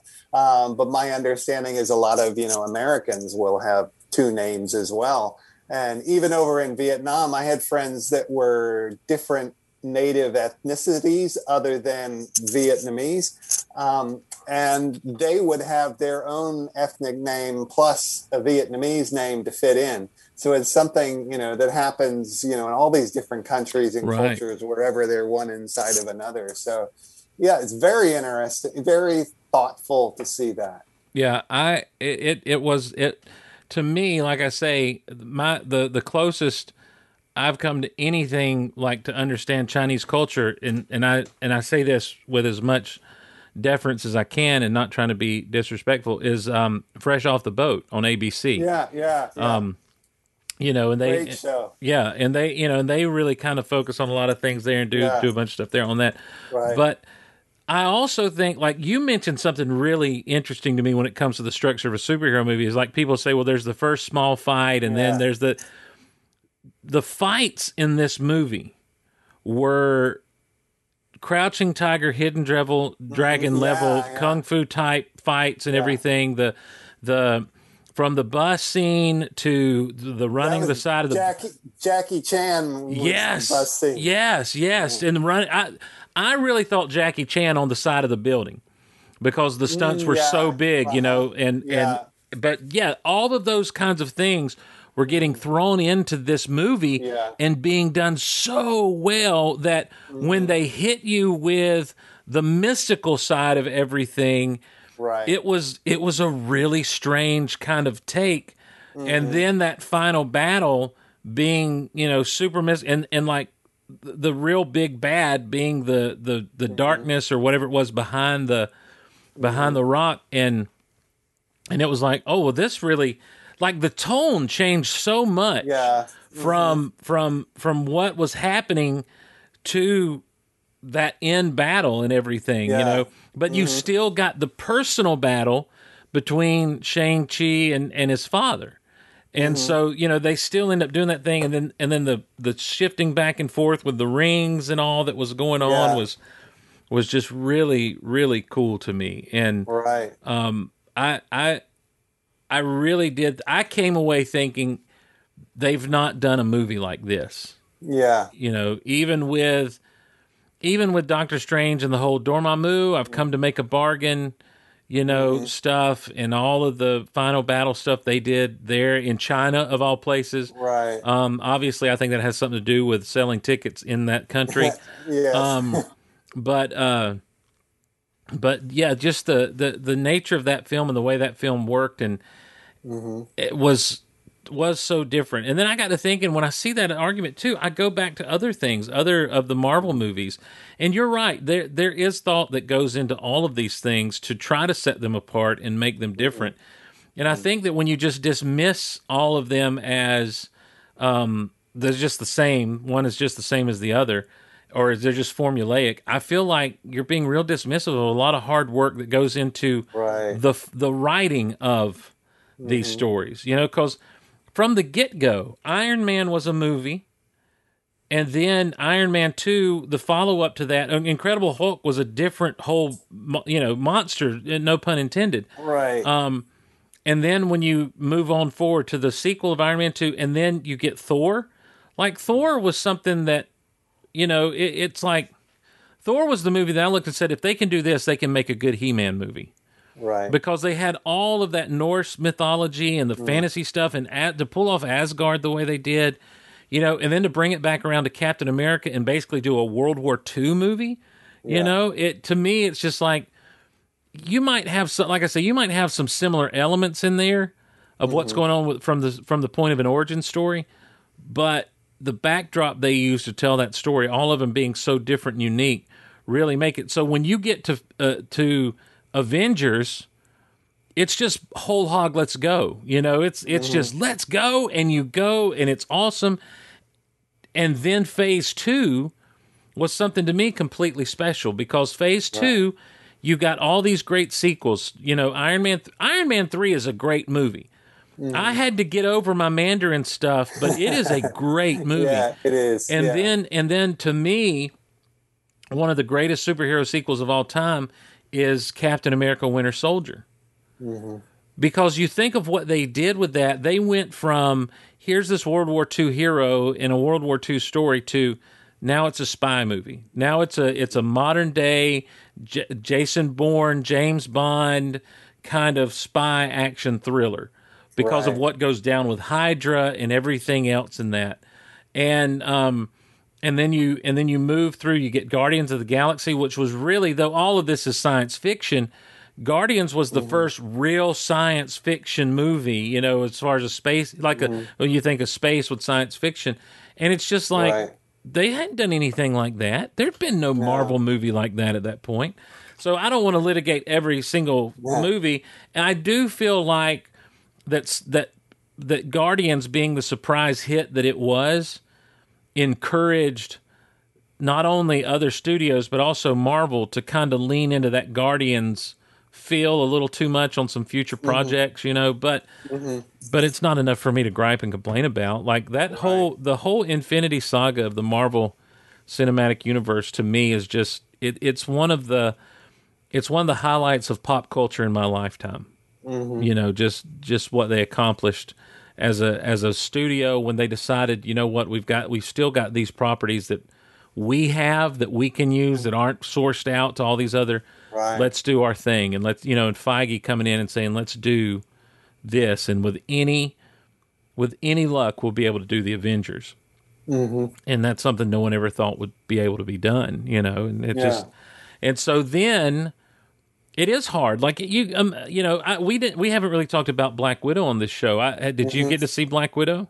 Yeah, yeah. What'd you feel about that? Um, I enjoyed it. I- I've only seen it once. Um, I thought it was fun. Uh, I thought it was refreshing. Uh, I went into it with low expectations because it, it's taken so long since it, from the time it was announced to the time we saw it. I feel like I'd already seen it a hundred times. Um, so I didn't know if it was going to have anything new to say since so much time is going on and they've had to reshuffle things around. But I, I found it delightful. I came away really genuinely liking all the characters in it, caring about them. Um, there were some nice twists in the movie. Yeah. Um, yep, That, that was good, which made me care about the characters even more. yep. I felt like Black Widow, um, Scarlett Johansson, really her character deserved um, to be fleshed out more. Yeah. She ne- needed that because so many of the other characters have not um, or have been fleshed out. Hawkeye's one of the others that, that haven't, and he's going to get his series now. Um, so she she deserved her character. The character earned this spot. So I was glad to see it um, filled in. Yeah. Um, really enjoyed the the end credit scene. I can't remember if there was one or two scenes, um, but that sets us up for more what's to come. Um, Yeah. yeah. Yeah, I, I had fun. It, what what I liked a lot about it is is is in the first few minutes of that movie are, are right here in Rome, Georgia. Um, when they're Oh, driving okay. when they're driving away and they're going and, they, and they're looking at all the different Americana like the football field they drive by. You know, I can take you right to where they drive by. Oh. There's the there's the bridge with the light up American uh-huh. flag on it. That's right down the road from that football Oh, field wow. and everything. So. And I remember when they were filming, and, and uh-huh. obviously they, they just filmed basically B roll to to mm-hmm. put behind the actors. So none of the actors were actually in town, but it was just really neat. There's a few intersection stuff where you see, well, this is definitely Rome, Georgia. This is them riding down the roads of Oh, Rome, cool. Georgia. Um, But I that's another movie I was really surprised with. I didn't think I would care for it at all. Yeah. Um, I, I think that really the idea for me was is how do you follow up Endgame? Um, You know, that to me, it was such a perfect ending to to all of this. You know, it, it was the Indiana Jones and the Last Crusade of superhero Yeah. movies in so many ways. Um, and and and to be able to follow that up honestly, you know, like, do I want to see Shang Chi and you know these other new characters that are that are, that are being introduced in television shows and stuff team up? Not necessarily, you know. Mm-hmm. I uh, do I want to see you know Falcon Cap and Bucky again. I do want to spend some more time with them, but do I want to see them mm-hmm. team up with Black Widow's sister and and try to be the Avengers? You know, not necessarily, mm-hmm. but Yeah. you know, but as long as as long as these movies keep kind of surprising me the way Shang Chi mm-hmm. did, Yeah. I mean, I'm there. You know, like mm-hmm. I don't know that I'll have the investment in some of these sec- in these. When you get to Shang Chi, you're beyond a secondary level character. I mean, you're you're yeah. in third and fourth tier character level. Yeah. Um, right. But as long as they keep me invested in them, sure. I'm looking forward to, you know, a lot of what they have on their slate. You know, we talked mm-hmm. last time about the Spider-Man trailer, uh, and that's coming out in December. I'm really interested in what that movie is going to to shape up to be. This Hawkeye series. Did you see the trailer for the Hawkeye series? Um, I I saw it. I don't know on what level I did. I don't think I had volume. Okay. I kind of kind of got interrupted while it was going on. Okay, you need to check it out. We won't we won't litigate it or play it here, but it was. It, it's another show that I don't think that I'm going to care about, but then I'm watching this thing and Jeremy Renner's all over it, and Yeah. you know, and it looks fun. It looks like it's got some heart to it.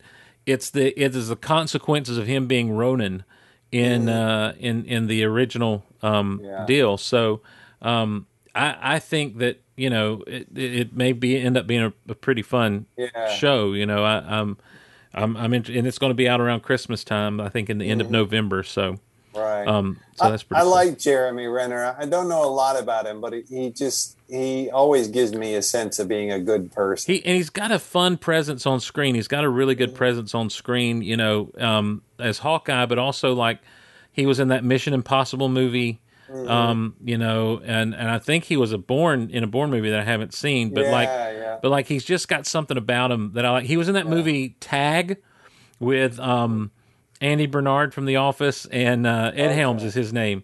And who else was in that? Anyhow, the whole thing is about the guys that are playing tag, uh, the, the same game of tag they've been playing for like thirty years. And so when he and he's never been tagged, and so when he comes on the scene, like he's doing some Hawkeye level stuff. He's sliding over tables and doing mad dodges and everything. and so it, it, when he came on, it was pretty cool. I want to show you this real quick. You asked me today um, what's in Oh, that yeah. briefcase, and so this is the briefcase. it holds. It does open, and there is money. Oh, nice. Well, hold on. Let me get it right the way up. There you go. Money. Uh, Yeah. Oh, that's cool. I like and you that. can take it out and you know fill it up if you want to. So right. so there that is. That's now fun. I'm going to try to do this here. Uh, Let me see. Um, you remember how it looked a while ago? About twice as tall Right. as uh, as some MCU figures. Here we go. Let me transition this over. oh, nice. So there he goes with those extra legs on. That is Spidey trying to sling swing up to him. That is sweet. So, and for everyone asking, there's your Death Star behind in the background and an AT-AT. Oh, and- yeah, yeah. you So got it going on.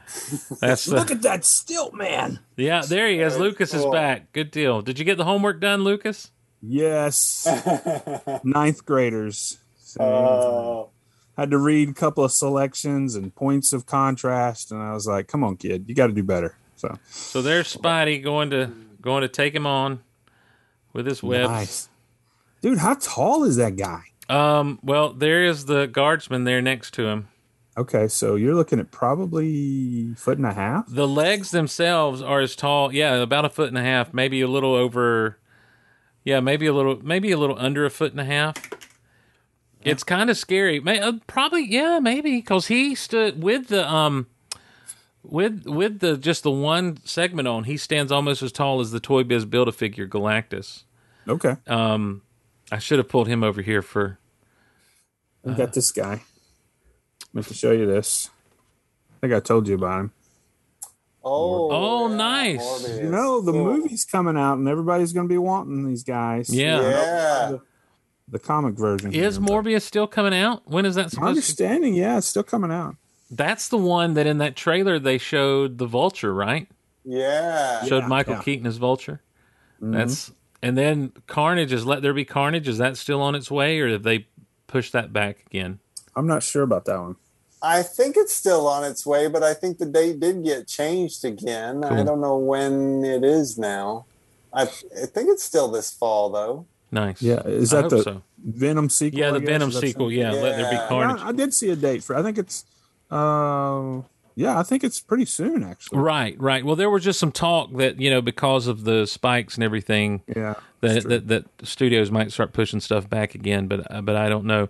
I'm really excited, Lucas, because I know you've got a leg for me. Speaking of collecting stuff, yes, I do. and uh, and if I can get those two legs for Ursa Major, leg. I've got uh, I've got um got this guy here, the the comic version of the Red Guardian.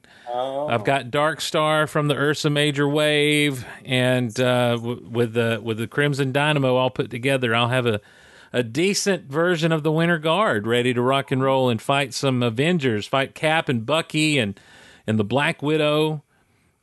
I just I can see the pictures I'm taking now in my mind. So it'll, I was, it'll- I was it'll telling Adam stuff. earlier I got a care package from my buddy Jim, Nice. uh, and I got the. Oh, I, I think I shot you an image. Yeah, you sh- well, what, what's funny about that is I was texting you the other day about something, and and I was talking about because I because I said you were talking about that um that that Iron Man hologram Iron Man Oh, that I call yeah, Tron Iron Man, and I'm like, well, I'll trade you that for that leg you're supposed to get for me when you get it. And you're like, well, that's coming soon with my helmet. And I Oh, said, yeah. I said, you need a helmet? Do you need a Mandalorian? helmet? You're like, yeah. And I and what I was asking was, I thought you had one. Um, but you're like, I thought he was, you know, trying to convict me. Right, right. Yeah, yeah. Lucas thought I was trying to guilt, yeah, trying to do an intervention. I'm like, do you need a helmet? So then he took the picture of himself and sent it to me, and I said, you did need a helmet. working from home today. yeah, I was, I was telling Adam though when I put it on, my beard kind of comes out from underneath. So that may be the season three uh, version of Mm. Din Djarin. He lets his beard grow and comes out from underneath his helmet. I don't know, maybe.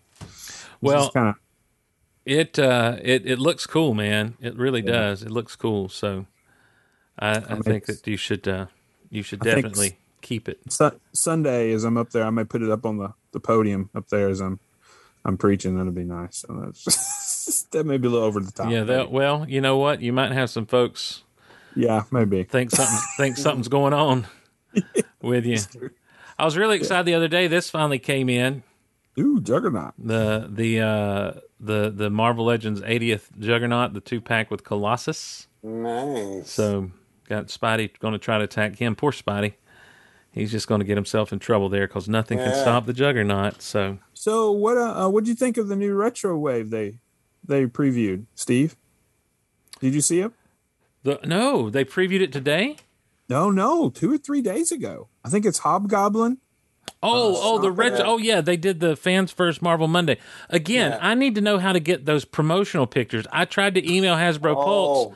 and and they did not get back with me on that. I don't know who to reach out to to get promo pictures because I will blog about them and, and give my give my thoughts. Um, yes, I loved uh, a lot of it. I'm I'm really excited about the black suited Spider Man in the retro wave. Um, I, I, I the this the the Spider Man that I've got right now attacking the Juggernaut here. Um, he is the retro carded Spider Man in in the red and blue suit, and there's so much high there's so much high articulation to him that he poses in so many different ways and so well.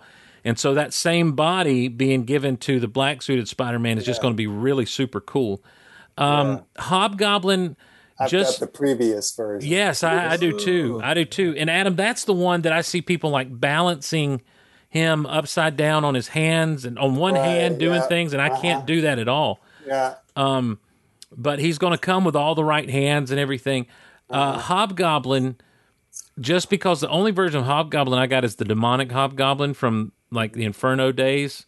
Um, I'm really, I'm, I'm kind of stoked about the Hobgoblin, um, just because I think he's going to offer a lot of fun to kind of take some pictures of and everything. And um, Hammerhead was an interesting choice to me. Those gangsters. And at first, I'm like, I don't think I really want him. But see, I've got Tombstone, which kind of goes along with him. Of course, Tombstone's not in his suit; he's more in a more in a kind of a tights kind of street fighter suit. But, um, but dude, yeah, I I really I really dug the reveal. What do you think, Adam? I enjoyed it a lot. Um, problem I'm having is what happens at the end of summer, early fall every year is we're just so inundated with so many different waves Right. of things that I want. And you know, right now the um, the those like leftover Infinity Saga figures are are hitting the sellers now, and I want all of those. So I'm just overwhelmed with like there's too much to buy, and I Yeah. don't have any money. Right, right. It's a real problem. Yeah. Well, um, yeah, you just I, I think I'm I'm I'm trying to slowly dive in and you know maybe wait for sales like Target. Target has some good sales where they'll do you know you buy spend a hundred dollars and you get twenty five off, um, and often by then some of these like two packs are on sale anyway, so you can get some uh, incredible deals, and then Amazon will try to match them. So that's the time to if the the the individual figures they're they're more they're harder to get that some of the some of the ones in high demand you just got to get them when you can but Right. find the two packs you can kind of wait on them for the yeah, price that's to go down. that's kind of an interesting uh, development with that. I'm trying to look and see who else we had in that wave. Um, Shocker looks good. Uh, he's he's not as detailed as the Shocker that came in the Sandman Build a Figure wave, but I like the fact that they're giving him they they didn't want to break the uh, the the mold uh, up so that on his on his hands to give him too much hand articulation or whatever or to have to pull out a hand. So they the whole gauntlet that he uses comes out and you can either do open handed or closed fist with them. Um, and he also comes with those those Marvel effects.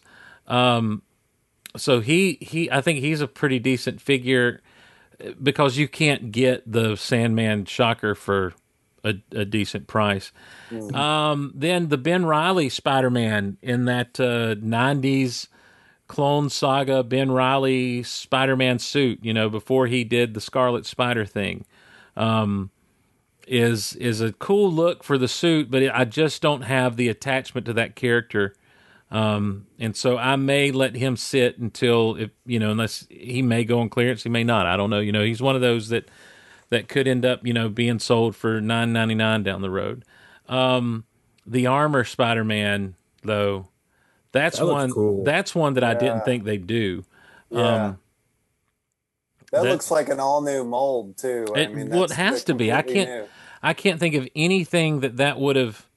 There may be some bits and baubles, you know, that are that are from something else, but like where you see that silver armor, that's new mold there because no one else would have had that. So, I the thing is, is that is a one-off suit from Web of Spider-Man 100 and I don't think it ever got brought out again necessarily uh, outside of that. And so this was before he did the Iron Spider suit and Civil War and everything. This is you can you can look up Web of Spider-Man 100 and he's front and center on the uh, on the cover there. Um, but it, yeah, I, I was I was glad to see them do mostly that black suited Spider-Man. I think that that was kind of the uh, the one that I, I think everybody wanted to to see them do with that new Spider-Man body. Or what's the word they use? Buck, the new Spider-Man Buck um, that they that they have, and so everything else is just kind of gravy. So, Lucas, did you know all those characters? No, dude, I had no clue. No clue. No, With the one guy, what'd you say? His name was Hammerhead. Hammerhead. Yeah, yeah. See, I saw him and I was like, "Is that a Dick Tracy figure?" He looks know, like it. Yeah, he very much. Yeah. he and um he's he's in the they they didn't they couldn't call it the mafia back in the day when they first started doing Okay. like these gangster characters so they called it the Maggia m a g g i a. Nice. and That's he was he was kind of part of that organization. Did he run with Kingpin and those guys. Kind that- of yeah yeah but he kind of had his own outfit a little bit here and there. Um so i you know he's one that you don't put him high up on the list of spidey villains but he's he's definitely in there. He's a he's a good uh he's a good foil um for spider-man when you're just wanting to do the street stuff and everything I did get this guy from my recent care package from Jim. I know he's he's been out a while, but couldn't pass it up for five bucks. Nice yes Oh, Oh, you've got yeah. him already. I so. love the Mysterio. Yeah, well, I Yeah. I got one from him for five bucks too because Yeah. I wanted to pop him open, and I want to get a wired cape for Oh. him. Oh, But there's a there's a process you have to go through to kind of do all that, and so Yeah. I'm even bubbles attached. yeah, I'm even thinking about trying to make my own deal if I can find a little bit of cloth and you know, it- it's stupid for me to even consider that I might be able to do it, but I I'm like maybe I can um but because I Mysterio with a good wired cape look, I mean like that's going to be an awesome look for him. So yeah. and if you do, and if I get a more of a purple piece of cloth that's actually purple, and and I've seen people do it. I've seen people do some tutorials for these wired capes online, where instead of trying to sew, they use um, uh, fabric glue and kind of fold things up and kind of hide the seams and stuff through that. And uh, if I can cut this thing just right, and because everyone I've seen do it, there's a big old, almost a scarf that comes up around his bubble, and and it looks a little ganky. So I'm gonna I'm gonna see if I can't maybe in my spare time, whenever I have some, try to try to piddle with that. Adam, I got to tell you this, man. Um, I used to not have any Marvel Legends figures. You can't blame me. You can't sit here and blame me. You can't blame me, Lucas. So okay, okay. So I started watching um uh oh what is it? Falcon and Winter Soldier. So Yeah. and then when they came out with that wave, I was like, I really like those. So I got those. But at the time we were doing some lunch with Chewies in a cantina. And, you know, and Steve was, you know, he was working through some things with the Star Wars. And I thought, hey, my buddy's coming over. He's gonna hang out. We're gonna do this. I need to get him a Marvel Legend to play with and pose. so that was my excuse for buying some, so Steve could have something to play with. So uh, now I've got a couple of shelves and bleeding Cause- the third shelf of Marvel. Yeah. Because Lucas, because Lucas wouldn't let me play with his Black Series Right. figures. No, no. Well, I let him one time and he was just like, "This is like no fun." That's not true. I had the Bad Batch guy. I was I working know, him. but Yeah. you, I could tell that you didn't have the joy and delight in your heart when you were posing. it. I, think it's. it. I think. I think it is the armor on on those on those clones and Yeah, he stuff. wasn't. He wasn't it- as moldable as the. Uh, I guess when you had Wolverine, you were messing. I had Wolverine. With. I was messing with that day. Yeah. Yeah, Yeah. You've, yeah, you've done some pretty cool ones, but I've. Yeah. Oh, and uh, She Hulk. You messed around. Yeah, with She Hulk. figure. That was the first one. The second one was Wolverine. This guy is is a cool figure. This Colossus that came with that Ooh, yeah. Juggernaut. But I but this ha- does this happen to you ever, Adam, or you're you Lucas? When you get these things, there may be a joint that's just like practically locked, and you're scared you're going to break Oh it. Oh yeah. Yeah, a few of those, and I've got I've got a few where like the the foot just pops off very easily as well. Mm. I saw- I saw um the guy Spectre Creative on YouTube. He told it. He says you fix it with heat. So you get some you get some water boiling, and you pop it in the water for about three seconds and pull it out, and then let it dry off, and then it just kind of loosens. He explained the science behind it and everything. What happens to the plastic in the package and shipping. So I need to do that with this guy, but I've been embarrassed to pull him out and pull out a pot of. And I've got several like this. Then I've I just embarrassed to pull out, and my wife be like, "Why are you cooking your action figures? I don't want you know." I could see that would be an interesting conversation. What are you doing? Why are there action figures in the boiling water? But he says don't leave them there long, like three seconds. You know, Yeah. pop in and It's out. that that same principle with uh, vintage Star Wars. You want to pop? Well, what was it? The Craftsman. Seeing him do that. Yeah, Steady Craftsman. yeah, yeah. He'd pop them in there just real quick, and then pop, pop, pop. The heads would pop off, the legs, everything, real quick off the torso, and then you can you know do some customizing work and stuff Yeah. like that. Huh. Interesting. Well, Now getting them back on, that's that's the challenge. well, right, right. Well, I think you just heat them back up again. Yeah, So- but that, I could never get it to work as well. Well, um, guys, any any other thoughts about What If or Shang Chi or Black Widow? I, we, you know, I, I I I don't do a good job of reviewing things a lot of times because I'm just like, and this was awesome, and this was great, and this was wonderful, you know, especially with these Marvel movies because. You know, I just I, I found myself just consistently enjoying them, which I again Shang Chi was a surprise for me. Yeah. Yeah. Same, yeah. Um, you know, I, I missed a little bit because I was doing homework, but one of the things I want you guys to think about, and you know, don't have to make any uh, declarative statements. I know we've got two shows left. I'd like to keep doing this, you know, on a regular basis. So just be thinking about that, how that works for your schedule. Sure. Sure. So I, I, I look forward to it. So, but uh, it's been fun. So I know we got two more, and can't wait to see what this next week holds in store for us. So Hey, you know what? It, it's it's one of those things. It's like all you want to have content. You know, that's what you want to have. yeah, You want to have sure. content. So that's Do we know that's what's what in the pipe? Uh, what's coming down after, or do we? Uh. Hawkeye. That's that's one thing we talked about while you're gone. Did you see the Hawkeye trailer? All the yeah, yeah. Yeah. And that's dropping. Uh, is that dropping around Thanksgiving? It's or in Christmas? November, yeah, around Thanksgiving. But I was just Thanksgiving, told it was someone in the chat. I think it was Brian Kent said it's set at Christmas. Oh, So- okay. Okay. Yeah. yeah. So that's Okay. that'll be pretty cool.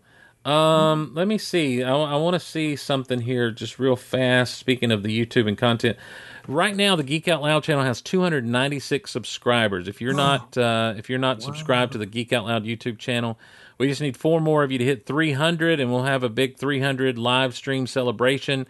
Um, the other night, uh, I was on with the Rule the Galaxy podcast, as I said, and I got done with them about nine o'clock, and my wife was busy doing something else, and so I said, "Well, let's just keep it rolling." And I did something I wanted to do, and I did what I'm going to call, you know, as I have opportunity to do them, called it the Hall.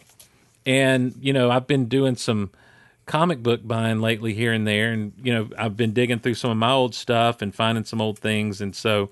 Um, just really, you know, just kind of walking through the books and saying, well, here is Fantastic Four number 246. Um, you know, this is a Doctor Doom thing. This is a pretty fun issue here. This is a cool cover with Galactus, and this is this is 257. And this is one of the first Fantastic Four comics I ever owned as a kid. Um, this isn't that copy, but you know, it was. Uh, I just and this is Frankie Raye is in this Nova, as you can see right there on the cover. That's her.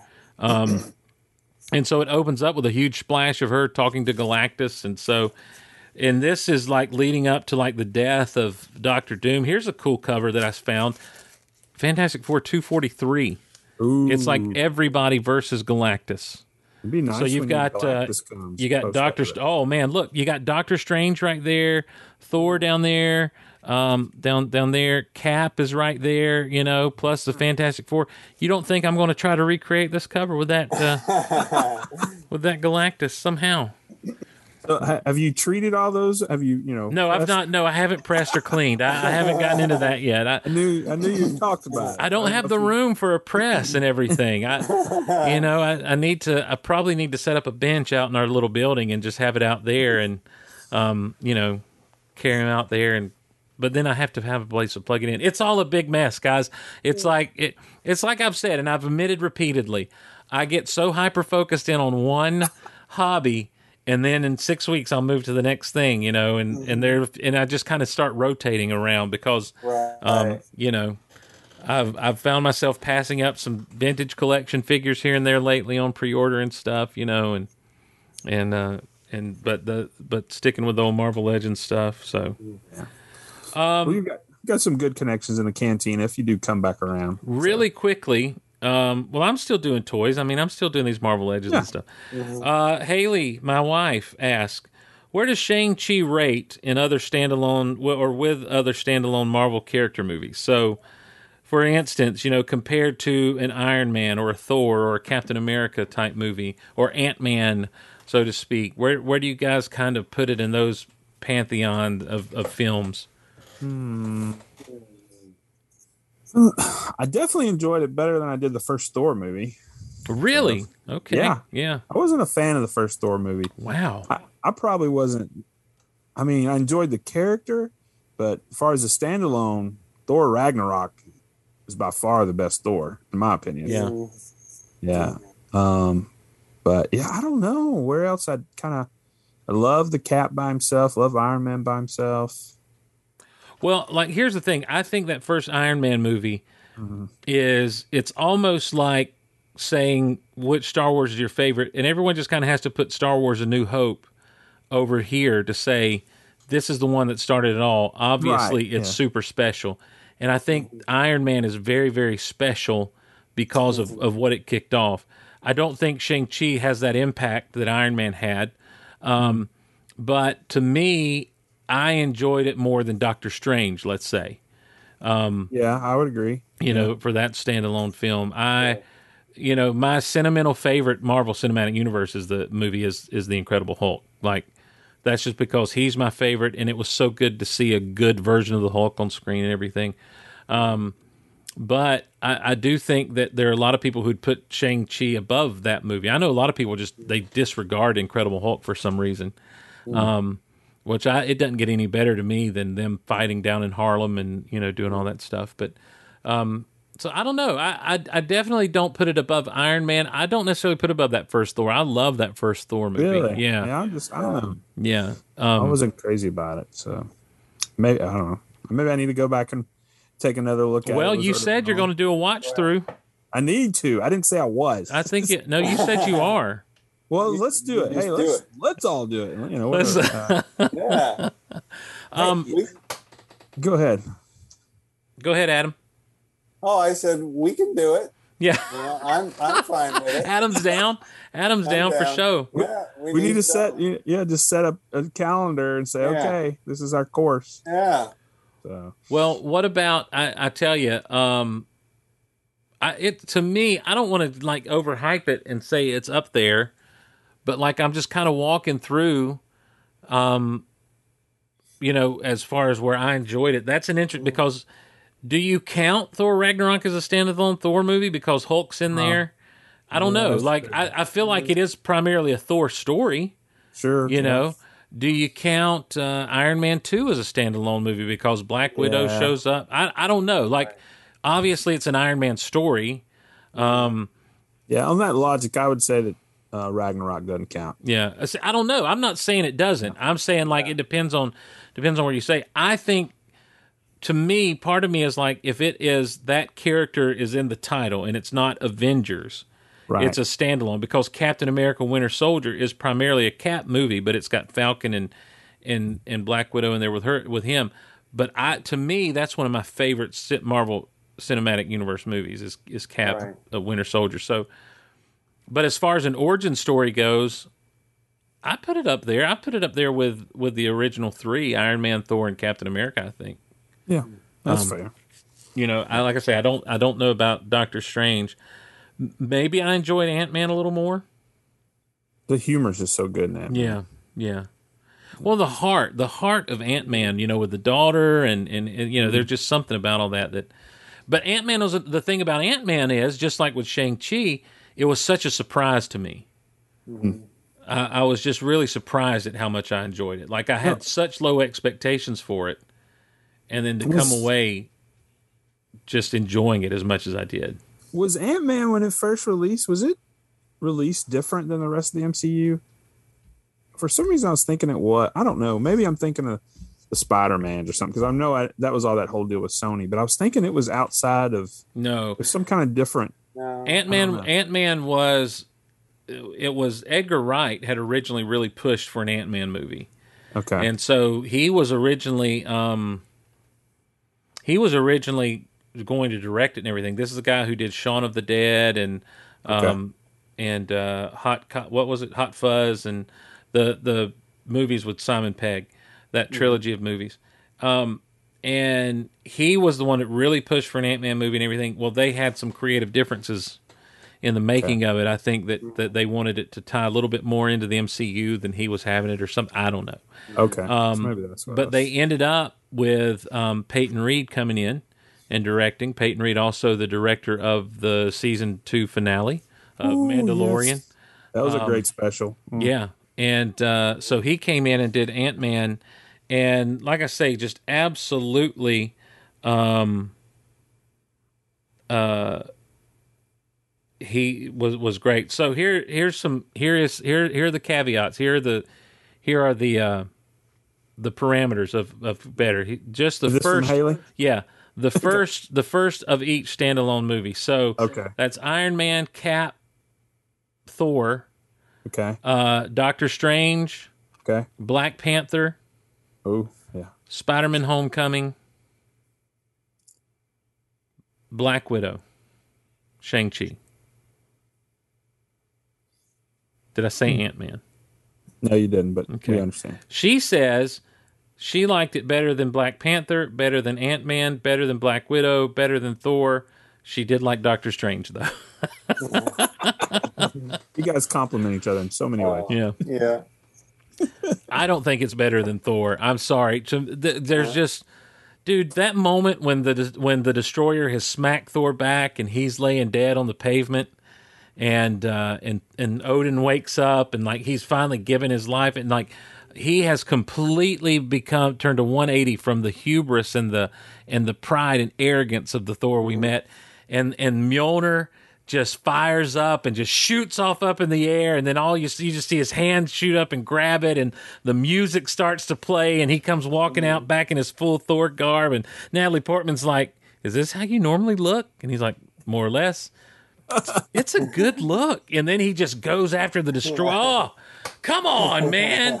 Oh, oh, and Shang Chi is he's slowly descending to the bottom of this lake, and you think he's dead, and then this dragon thing. Yes, brings him the big dragon the is water. awesome. Yes, yes, I'm with you. Look, I'm with you. I'm completely with you. I love that stuff in Shang Chi.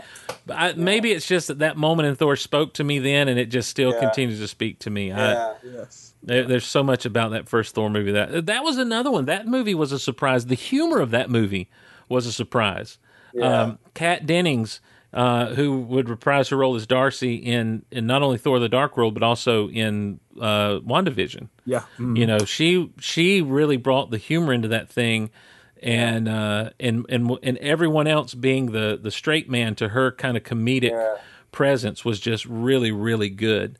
And her intern was her having an intern was pretty funny. I Uh, in the second one, yeah. In the second one, yeah. Look, I can talk these movies all night long, but I know you guys have lives and everything. So, I don't have a life. Oh, whatever. well, here I do have a quick question for both of you. Sorry. go ahead. Um, you had brought it up, and I know we're on the Marvel thread, but just a question: if y'all have read it or listened to it or whatever, I guess it was weeks ago uh, on Rebel Force Radio. They had brought it up, and I checked into it. But you brought it up when you were talking about A New Hope. Have either of you read or, or done Audible on? Um, I think it's Kaminski's The Secret History of Star Wars. no.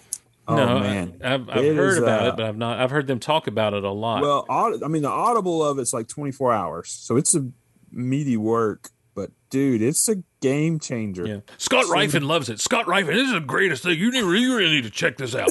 Oh, is that is he serious? Is Rife and Big on that? oh one? yeah, So- yeah.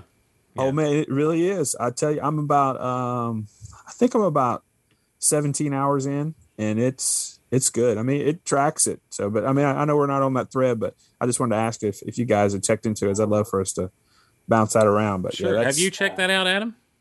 No, but I'd I'd love someone to push me and make me do it because that's something I'd like to hear. Oh, it's it's it's it's amazing. So and it really well, I don't want to get too far into it. Sorry. It's got all the voice acting too of that guy that It does. And he does a like great does George that. Lucas. Yeah.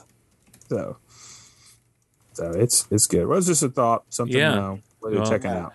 Well, um, everyone, thanks for joining us tonight. Those of you that joined us live in the cantina, those of you who are joining us later on and via the podcast or on the YouTube or however you join us here with this. Um, Lucas, thanks for the Steel uh, documentary. That was some good Oh, stuff, yeah. buddy. Um, Yeah, if you if you ever need to take a nap, turn that thing on. Why are you being so? It was good, man. It was great I've information. got I've got to work on. I'm, I'm not as excitable as you guys. But listen, it's all about your personality, man. We we we, we lean into who we are. Um, and uh. No, not at all. And uh, and so, but no, thanks for that, and thanks for Adam for joining us again. Um, looking forward to the last three episodes of What If. I know that we are. Check out Adam. Uh, he's on all the socials at author Adam Bray. And uh, is it authoradambray.com? Is that the website?